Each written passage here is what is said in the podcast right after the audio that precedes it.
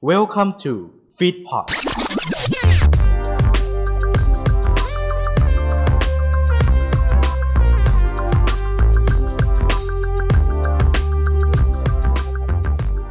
สวัสดีค่ะ และนี่คือ Top Software EP 3 รายการแนะนำเรื่องราวซอฟต์แวร์และแอปพลิเคชันต่างๆ แบบเข้มข้นยิ่งขึ้นกับท็อปสุทธิพงศ์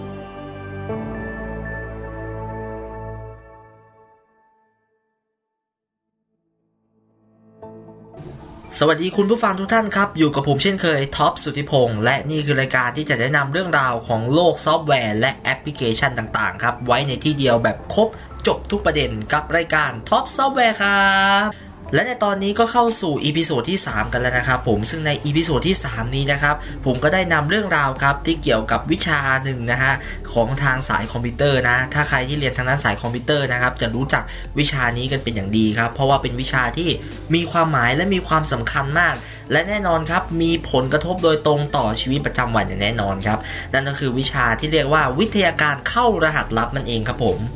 สำหรับวิชาวิทยาการเข้ารหัสลับเนี่ยนะครับถ้าพูดกันง่ายๆนะครับก็คือวิชาที่เกี่ยวข้องกับการเข้ารหัส แล้วก็ถอดรหัสนั่นเองเนาะซึ่งในการเข้ารหัสและถอดรหัสเนี่ยนะครับก็คือการแปลงข้อความแบบปกติครับให้กลายเป็นข้อความลับ ซึ่งข้อความลับเนี้ยก็จะมีเพียงแค่ผู้ส่งสารกับผู้รับสารนะครับเพียงแค่ 2 คน หรือเพียงแค่กลุ่มบุคคลบางกลุ่มเท่านั้นที่เข้าใจตรงกันนั่นเองนะครับผมซึ่งตรงนี้นะครับผมประโยชน์ของมันก็คือ เป็นการเข้ารหัสข้อมูลต่างๆนะครับผมเพื่อไม่ให้บุคคลอื่นที่เราไม่ต้องการให้เขาเนี่ยรับรู้หรือเข้าใจในสารลับของเราเนี่ยนะครับ มาเข้าใจนะครับ หรือว่ามารับสารเดียวกับเรานั่นเองนะครับ สำหรับวิธีการรักษาความลับครับด้วยการเข้ารหัสนะครับผมก็ถือว่าเป็นวิธีการนะที่มนุษย์ของเรานี่ก็คิดค้นกันมาช้านานแล้วนะครับผมถ้านับย้อนไปเลยก็ตั้งแต่สมัยจูเลียสซีซ่าเลยครับในยุคกรีกโรมันเองนะฮะจนถึงปัจจุบันนี้ครับผมที่ด้วยความเทคโนโลยีเนี่ยครับมันก้าวไกลก็เลยมีการใช้ระบบคอมพิวเตอร์นี่แหละครับมาในการช่วยเข้ารหัส แล้วก็ถอดรหัสลับนั่นเองนะครับและในรูปแบบสมัยใหม่นั่นเองนะครับสำหรับการเข้ารหัสนะครับก็จะเป็นการใช้วิธีการนะครับทางคณิตศาสตร์เนาะหรือว่าเป็นแนวทางนั่นเองนะครับ มาแปลงข้อความนะครับ จากข้อความปกตินะ ให้เป็นข้อความในรูปแบบความลับนั่นเองนะครับผมซึ่งปัจจุบันนี้ก็มีอยู่หลากหลายวิธีเลยนะครับ ที่ใช้นะครับแนวทางของวิชาคณิตศาสตร์เนี่ยมาเป็นตัวเข้ารหัสและถอดรหัสนั่นเองนะครับ โดยพื้นฐานครับของการเข้ารหัสลับครับเราจะมี 2 ประการด้วยกันครับ ประการแรกคือขั้นตอนที่ใช้ในการเข้ารหัสลับเนี่ยจะต้องเป็นขั้นตอนหรือวิธีการที่คนทั่วไปจะรู้และทราบได้ครับผม โดยจะต้องทราบทั้งว่าเข้ารหัสยังไงและถอดรหัสยังไงด้วยนะครับ และประการต่อมาประการที่ 2 ครับก็คือรหัสต่างๆ ที่ใช้ในการเข้ารหัสนะครับ จะต้อง ใหม่เสมอนะครับผมพูดง่ายๆก็คือว่าเราไม่สามารถที่จะใช้วิธีการเดิมๆซ้ำๆหลาย ๆ รอบได้ ไม่เช่นงั้น คนที่จ้องนะฮะที่อยากจะถอดรหัสนะครับในข้อความลับอะไรต่างๆ ของเราอยู่เนี่ยก็จะสามารถจับไตหรือว่าจับทิกต่างๆ ได้ และก็สามารถที่จะถอดรหัสอย่างนั้นง่ายได้เลยนะครับผม เอาละครับ ทีนี้เรามาทำความรู้จักครับผมกับวิธีการเข้ารหัสเนาะหรือว่าระบบการเข้ารหัสข้อมูลนะครับผมซึ่งระบบการเข้ารหัสข้อมูลนะครับก็แบ่งออกเป็นระบบใหญ่ๆได้2ระบบนะฮะระบบแรกก็คือ ระบบเข้ารหัสแบบกุญแจสมมาตรครับหรือว่า summatic key แล้วก็ระบบเข้าแบบกุญแจอะสมมาตรครับผมก็คือ public key technology นั่นเองนะครับ แต่ก่อนอื่นครับเราต้องเข้าใจคำศัพท์2คำนี้ก่อนครับผมก็คือคำว่าเข้ารหัสครับ encryption แล้วก็การถอดรหัสครับ หรือว่า deception เองนะครับสำหรับการเข้ารหัสครับหรือว่า encryption นั่นเองนะครับผมก็คือการนำข้อมูลต่างๆครับผมนำมาเข้าคีย์เนาะหรือว่านำมาเข้ากับกุญแจนั่นเองนะครับผมซึ่งไม่ว่าจะเป็นตัวเลขสุ่มใดๆก็ตามนะครับผมก็มาผ่านกระบวนการทางคณิตศาสตร์นะฮะซึ่งผลที่ได้ก็คือข้อมูลที่ เข้ารหัสเสร็จแล้วนะครับผมตัวนี้เราก็จะเรียกว่า encryption ครับ แต่ทีเนี้ยเมื่อเราต้องการที่จะอ่านข้อมูลครับ ก็ให้นำข้อมูลครับที่เราผ่านการคีย์มาแล้วนะฮะเป็นที่เรียบร้อยนะฮะมาผ่านกระบวนการทางคณิตศาสตร์อีกเช่นเดียวกันครับ โดยผลลัพธ์ที่ได้ก็จะได้ข้อมูลอย่างเช่นตอนแรกเลยนะครับที่เราเข้ารหัสนะฮะโดยตรงเนี้ยเราจะเรียกว่าการถอดรหัสนั่นเองนะครับผม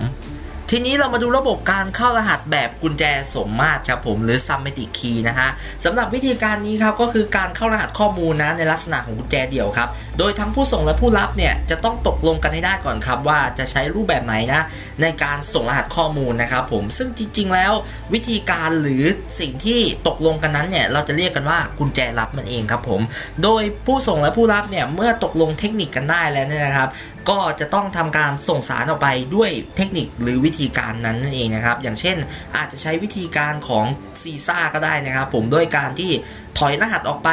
ทีละ 2 ช่อง 2 ตัวอักษรอะไรอย่างนี้ก็ได้นะครับ หรืออาจจะใช้วิธีการอื่นๆ อีกมากมายนะครับ ผมที่เป็นทางคณิตศาสตร์นั่นเองเนาะ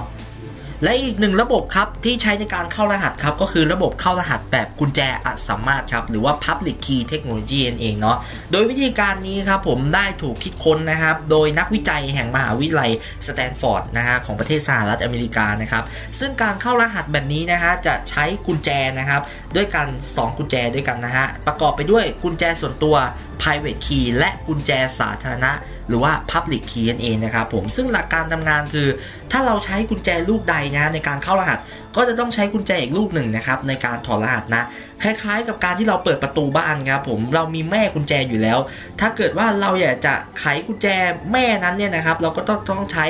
กุญแจเนี่ยนะครับในดอกนั้นนะฮะเฉพาะของมันพูดง่ายๆคือไม่สามารถนำกุญแจอื่นเนี่ยนะครับ มาไขเพื่อที่จะปลดล็อกมันได้นะครับ โดยวิธีการเข้ารหัสและถอดรหัสในลักษณะของอัดสามารถอย่างนี้นะครับ ผมก็จะใช้นะครับฟังก์ชันทางคณิตศาสตร์เนาะเข้ามาช่วยนะครับในการแก้ไขปัญหานะฮะแล้วก็ถอดรหัสนั่นเองนะครับ และเมื่อคุณผู้ฟังครับทำความเข้าใจนะครับ เกี่ยวกับวิทยาการเข้ารหัสลับโดยเบื้องต้นแล้วนะครับ ผมต่อไปนี้ผมจะอธิบายแล้วก็พูดถึงวิธีการเข้ารหัสข้อมูลครับ ซึ่งจริงๆ แล้ววิธีการเข้ารหัสข้อมูลนะครับ ผมก็มีอยู่หลากหลายวิธีเลยครับ เยอะแยะมากมายเลยเดียว แต่ที่ผมนั้นหยิบมาเล่าให้คุณผู้ชมฟังนะครับ ก็จะเป็น 2 วิธีหลักๆ ด้วยกันนะครับ ที่ผมคิดว่าอาจจะมีประโยชน์นะแก่คุณผู้ชม ถ้าเกิดอยากจะนำไปลองเล่นหรือลองเข้ารหัสกับเพื่อนๆนะฮะลองเล่นกันดูได้ ก็สามารถที่จะใช้วิธีการทั้งสองนี้นะครับในการเข้ารหัสและถอดรหัสได้เช่นกันนะครับ โดยวิธีการแรกครับก็คือวิธีการที่เรียกว่าวิธีการซีซ่าเองครับผม ซึ่งวิธีนี้ชื่อเราก็คุ้นหูกันอยู่แล้วครับ คิดค้นโดยกษัตริย์จูเลียสซีซ่านะฮะแห่งยุคโรมันนั่นเองเนาะโดยวิธีการนี้ครับจะใช้วิธีในลักษณะของการแทนที่ตัวอักษรครับอยู่ออกไปข้างหน้า 3 ตัวนั่นเองนะซึ่งวิธีการแทนที่ตัวอักษรในลักษณะอย่างนี้นะฮะคุณผู้ชมลองนึกภาพตามนะครับผม อย่างเช่นถ้าคุณเนี่ยนะครับต้องการอยากจะแทนที่ตัว A นะครับ คุณก็จะต้องนับไปอีก 3 ตัวครับ นับไปอีก 3 ตัวที่นี้ก็จะเป็น B C และก็ D ดังนั้นนะครับรหัสที่จะได้นะครับหลังจากเราเข้ารหัสแล้วก็คือตัว D นั่นเองนะครับผมหรือถ้าเป็นตัว B ครับ คุณก็นับไปอีก 3 ตัวครับ ก็จะเป็น C D และก็ E ครับ ซึ่ง E นี้คือตัวที่ 3 ครับ ตัวนี้ก็จะเรียกว่าตัวที่เข้ารหัสแล้วนะครับ เป็นที่เรียบร้อยนะครับ และต่อมาครับวิธีการนี้ก็ได้ถูกเปลี่ยนแปลงนะครับผมโดยเปลี่ยนแปลงนะฮะโดยหลานของจูเลียสซีซ่าเองครับผมซึ่งเป็นซีซ่าองค์ที่ 2 จากทั้งหมด 12 ซีซ่าเองนะครับผมโดยวิธีการนี้ก็คือเป็นการเปลี่ยนสูตรครับใช้ลักษณะของการแทนที่ตัวอักษรเช่นเดิมครับแต่เปลี่ยนสูตรจากที่ให้นับ 3 ตัวก็กลายเป็นนับ 2 ตัว อย่างเช่นถ้าคุณนะฮะอยากจะได้ตัวอักษร4คุณก็จะต้องนับไปครับ A B และก็ C ซึ่ง C คือตัวที่ 2 ที่อยู่ถัดจาก A ดังนั้นตัวนี้ก็คือผลลัพธ์ที่ได้จากการเข้ารหัสแล้วนั่นเองนะครับและอีกหนึ่งวิธีการในการเข้ารหัสข้อมูลครับผมก็คือวิธีการที่เรียกว่า mono alphabetic นั่นเองครับผมซึ่งวิธีการนี้ครับถูกคิดค้นโดยชาวอาหรับครับ ซึ่งวิธีการนี้ครับผมเราจะไม่ใช้วิธีการแทนที่ตัวอักษรด้วยการเลื่อนครับแต่จะใช้วิธีการแทนที่ตัวอักษรในลักษณะ 1ต่อ1นั่นเองเนาะซึ่งวิธีการดั้งเดิมเลยนะครับผมที่ใช้ในลักษณะอย่างนี้นะครับผมก็คือใช้ในการแทนที่ตัว A ด้วยตัว Z แทนตัว B ด้วยตัว Y และแทนตัว C ด้วยตัว X นั่นเองครับหมายความว่าอย่างไง หมายความว่าลักษณะอย่างนี้ก็คือมีแพทเทิร์นเอาไว้อยู่แล้วครับพูดง่ายๆคือตัวอักษรตัวสุดท้ายนะครับผมก็จะมาแทนข้อมูลตัวแรก และตัวรองสุดท้ายก็จะแทนตัวที่ 2 แล้วก็จะเลื่อนมาอย่างนี้เลื่อนมาอย่างนี้เรื่อยๆนะฮะจนกว่าครบตัวอักษรภาษาอังกฤษทั้งหมดเลยนั่นเองนะครับ แต่ในตอนหลังครับด้วยความที่มันเป็นแพทเทิร์นครับผมแล้วก็อาจจะทำให้ถอดรหัสข้อมูลออกมาในอย่างง่ายดายเลยนะครับ แทบจะไม่ต้องใช้ความพยายามอะไรเลย ดังนั้นครับยุคต่อมาจึงมีการกำหนดการจับคู่ของตัวอักษรในลักษณะที่ไม่เป็นแพทเทิร์นครับซึ่งจะจับยังไงก็ได้อาจจะจับตัว A กับตัว Y ตัว A กับตัว X นะครับผมหรือว่าจะจับกับตัว A กับตัว O อะไรอย่างนี้นะครับผมซึ่งก็แล้วแต่วิธีการนะฮะที่คน 2 คนหรือกลุ่ม 2 กลุ่ม จะสื่อสารให้เข้าใจตรงกันว่าฉันเนี่ยถอดรหัสหรือฉันเข้ารหัสในลักษณะอย่างนี้อย่างนี้นะครับและ 2 วิธีการที่ผ่านมานั่นก็คือวิธีการเข้ารหัสข้อมูลนั่นเองครับ ก็หวังว่าคุณผู้ฟังนะครับ ผมก็อยาก จะนำไปลองเล่นกับเพื่อนๆดูก็ได้นะครับผมหรืออยากจะไปลองฝึกเข้ารหัสขอถอดรหัสอะไร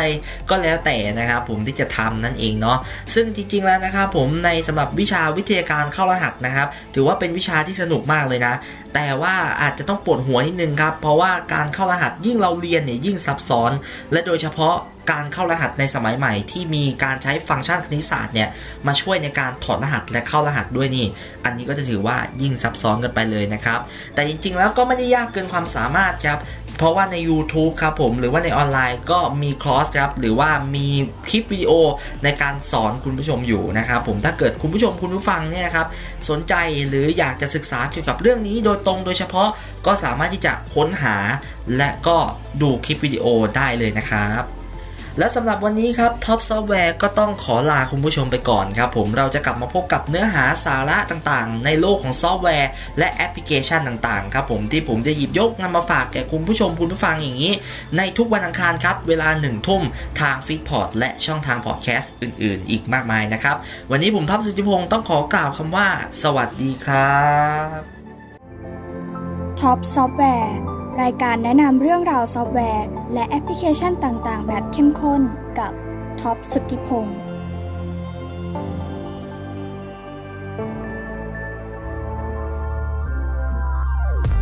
ขอขอบพระคุณที่เข้ามารับฟังรายการของเราจนจบ อย่าลืมเข้ามาติดตาม และติชม ได้ในทุกช่องทางโซเชียลมีเดีย ติดต่องานและลงโฆษณาได้ทาง f i t p o d 2 0 1 9 at gmail.com ท่านมาเราดีใจ ท่านจากไป เราก็ขอขอบพระคุณ f i t p o d Fit Happiness in Your Life with our podcast